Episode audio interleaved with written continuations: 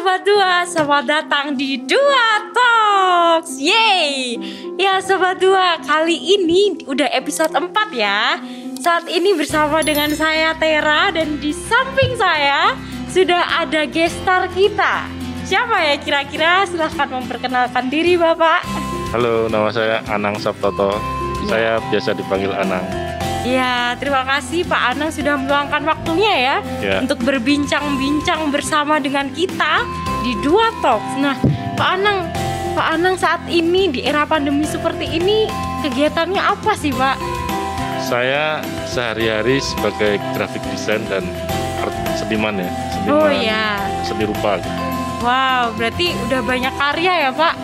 Saya kebetulan berprofesi sebagai graphic design dan seniman sudah 21 tahun Wow, luar biasa ya, Pak. Sudah lama, sama seperti umur saya ya, Pak. Oh iya, Sudah lama ternyata. Ya teman-teman, pada saat ini kita akan berbicara mengenai komunitas. Atau saat ini kita akan membahas tentang will of well-being. Atau bisa disingkat dengan wow itu. Dan saat ini kita akan berbincang-bincang seputar komunitas ya Pak. Kalau saat ini kan kita hidup di dunia ini sebagai manusia, makhluk sosial kan tentu kita membutuhkan sesama kita. Nah, kira-kira kita ini di dalam komunitas ini nih apa saja sih Pak dampak yang kita bisa berikan di komunitas karena kan dalam komunitas itu ada kehidupan yang saling ya. Saya sebagai anggota komunitas saya bisa berdampak pada komunitas dan komunitas juga bisa memberi dampak pada saya. Nah, kira-kira apa aja nih dampak yang bisa kita lakukan untuk komunitas kita? kalau melihat tentang komunitas sendiri ya entah itu disebut komunitas, entah itu disebut kolektif, entah itu disebut apa gitu yang jelas sejak tahun 2000 itu Ya. saya sampai saat ini sebenarnya saya eh, berkegiatan dengan kolektif komunitas gitu. Mulai dari yang komunitas eh, lingkungan hidup komunitas seni atau komunitas yang sifatnya kayak perekaman video dan yang lain gitu. Oh, iya. yang jelas kalau bagi saya kenapa kita perlu berkomunitas atau berkolektif atau berserikat gitu? Sebab sebenarnya apa yang eh, eh, masing-masing individu itu kan mempunyai kapasitas yang berbeda-beda. Iya, betul. ada yang struggle sendiri bisa ada yang memang butuh berkolektif gitu. Sehingga apa yang diperjuangkan dan apa yang dikejar itu bisa dikerjakan bersama secara berkelompok. Bekerja sama berkolaborasi gitu. Nah apa eh, sebenarnya kan itu satu apa ya istilahnya terrelasi dengan undang-undang yang sudah ada gitu pasal 28 eh, apa tentang eh, hak asasi untuk berserikat gitu. Apa kita sebagai warga negara itu mempunyai payung hukum ketika kita melakukan itu bersama, apa me- menentukan nasib kita, menentukan arah apa yang kita kerjakan bersama gitu. Kira-kira itu sehingga itu menjadi satu metode atau strategi ketika kita ingin mengangkat atau memperjuangkan suatu konteks tertentu dalam kelompok masyarakat gitu.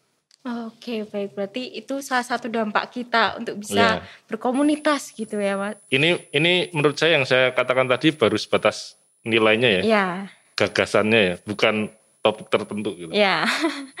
Lalu Pak Anang, kemudian apa sih yang sebenarnya komunitas bisa berikan ke kita tuh dampaknya apa sih buat kita gitu? Ya sebenarnya secara individu kita akan akan merasakan dampaknya ketika kita mengerjakannya juga bersama mereka gitu. Artinya misalnya saya berkolektif fotografi, saya suka motret, saya senang bikin karya foto, atau saya juga melakukan produksi video gitu. Saya merasa kalau saya mengerjakannya sendiri barangkali bisa. Cuman ketika ini berkelompok eh, apa eh, jejaringnya jadi lebih luas. Oh ya, Di dunia ini mungkin hanya di Amerika yang belum pernah saya datangi untuk pameran gitu. Itu karena kolektif saya gitu. Iya. Saya bisa wirawiri pameran di Jerman, di Berlin, di Korea, di Singapura dan yang lain gitu. Itu karena kolektif saya gitu. Nah kolektif ini sebenarnya kan punya jejaring kolektif yang lain di baik di Asia maupun di Eropa gitu. Iya. Nah artinya kolektif ini tidak hanya kerja-kerja praktek kelompok, tapi juga dia itu sebenarnya mempunyai mental kolektif dalam konteks sosialnya gitu.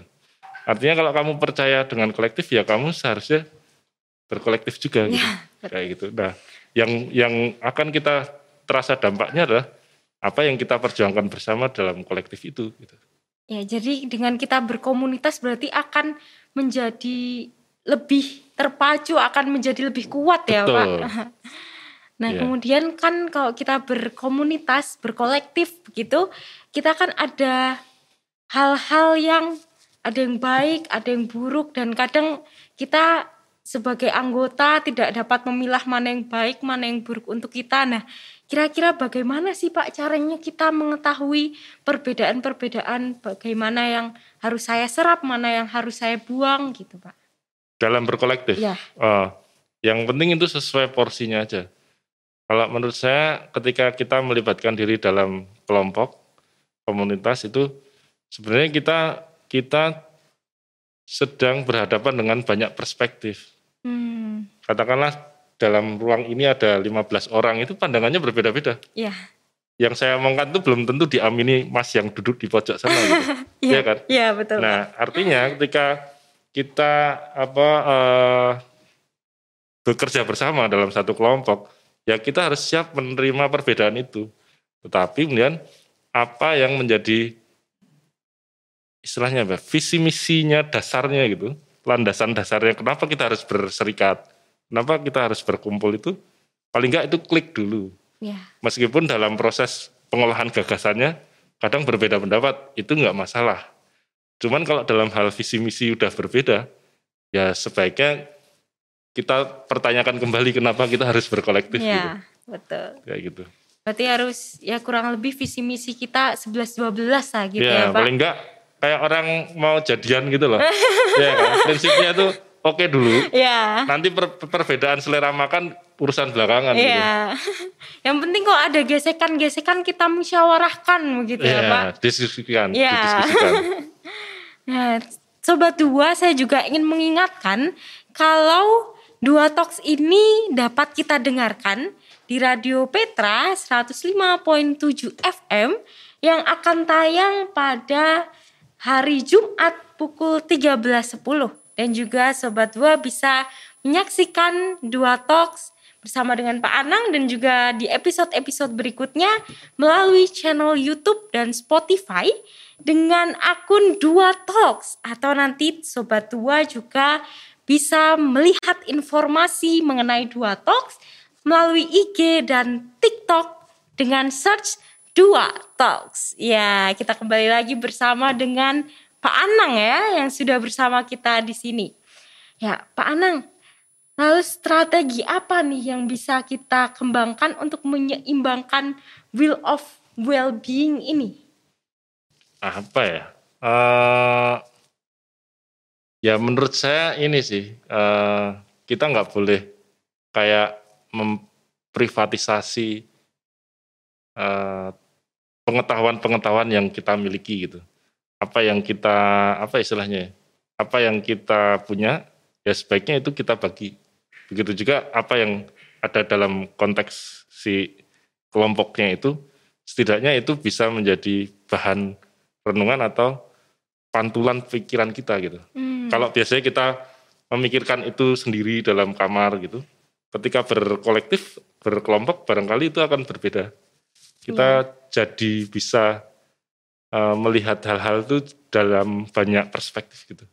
Karena keputusan keputusan kelompok atau serikat atau kolektif itu kan biasanya dia apa ya sudah dikonsolidasikan bersama gitu. Uh, cara mencari titik keseimbangannya ya sebenarnya dengan membuka diri itu. Oh iya. Biasanya orang yang nggak bisa membuka diri dia cenderung akan tidak mengikuti kolektif. Dia akan bekerja sebagai individu gitu. Iya.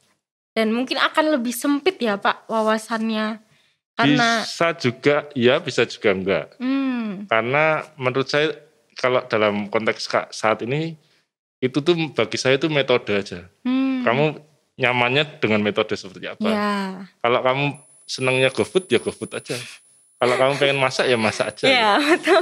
Itu nggak ada yang salah kan? Ya, betul, betul. Kayak gitu. Lalu berbicara mengenai strategi dan hal-hal mengenai will of well-being dalam kita berkolektif, itu kan kita melihat konteks seperti saat ini era pandemi kan kita juga susah nih Pak untuk bisa berrelasi dengan sesama kita. Nah untuk itu bagaimana sih Pak caranya kita mengembangkan komunitas di era pandemi yang serba terbatas ini Pak? Saya mungkin akan lebih banyak memberikan contoh apa yang saya lakukan ya Mbak. Karena saya eh, merasa tahun 2020 di awal pandemi bulan tepatnya bulan-bulan Mei gitu, Ya. Februari Mei gitu.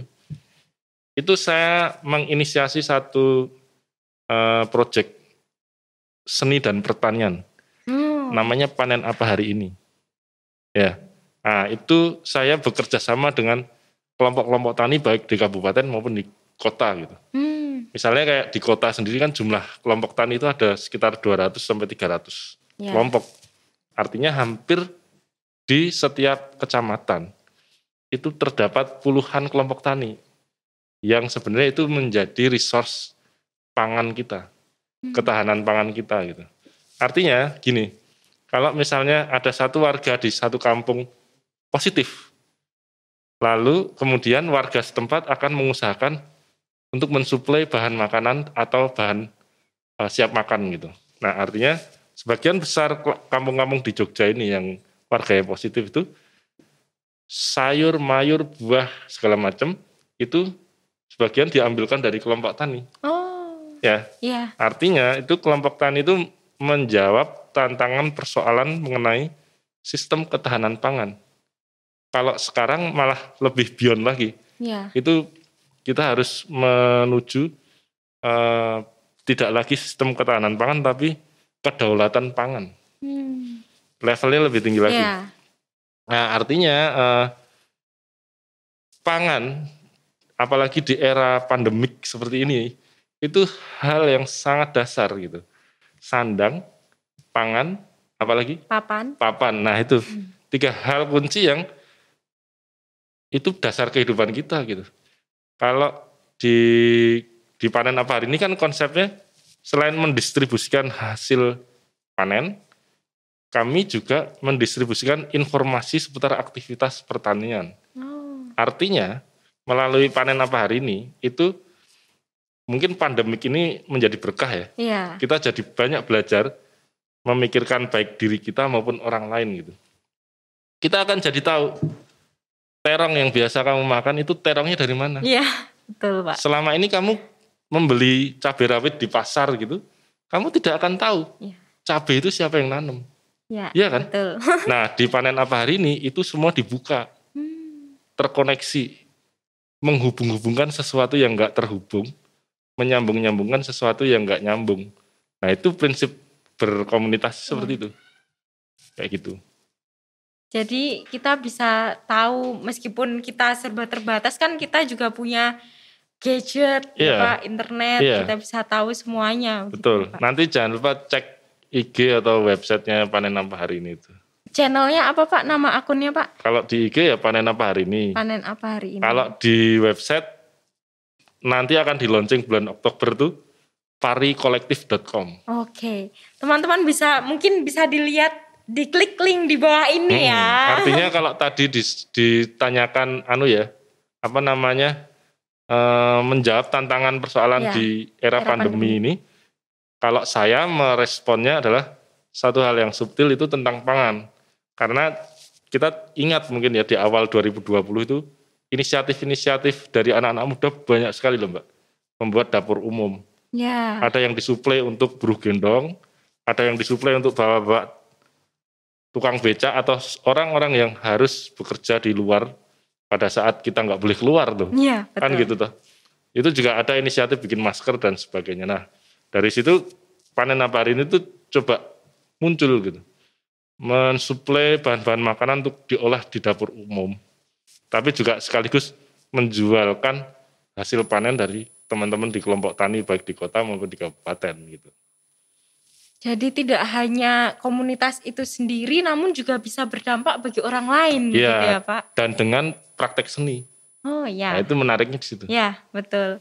Ya, Sobat Dua, ternyata menarik sekali ya percakapan kita pada hari ini. Ternyata komunitas tidak hanya tentang saya dan komunitas saya, namun juga dengan orang lain di luar komunitas kita ya Hmm. Pak. Dan mungkin yang bisa saya tangkap hari ini dari percakapan bersama dengan Pak Anang, dengan kita berkomunitas, jaringan kita bisa lebih luas, begitu ya Pak. Ya. Namun apakah kita mau menjalani hidup berkolektif ataupun hidup secara mandiri, itu nanti yang akan menjadi pilihan masing-masing sobat tua. Begitu Pak? Sip. Ya. Oke, terima kasih Pak Anang atas waktu yang sudah diberikan. Siap. Ternyata cepet banget ya Pak waktunya ya. Nggak kerasa nih ngobrol-ngobrol sama Pak Anang dan juga menemani Sobat Dua Talk pada hari ini. Dan terima kasih kepada Sobat Dua Talk yang sudah mendengarkan dan menonton Dua Talks episode 4 pada saat ini. Sampai jumpa di episode berikutnya di hari dan ya- jam yang sama. Hanya di Dua Talks. Stay safe and healthy. Sampai jumpa.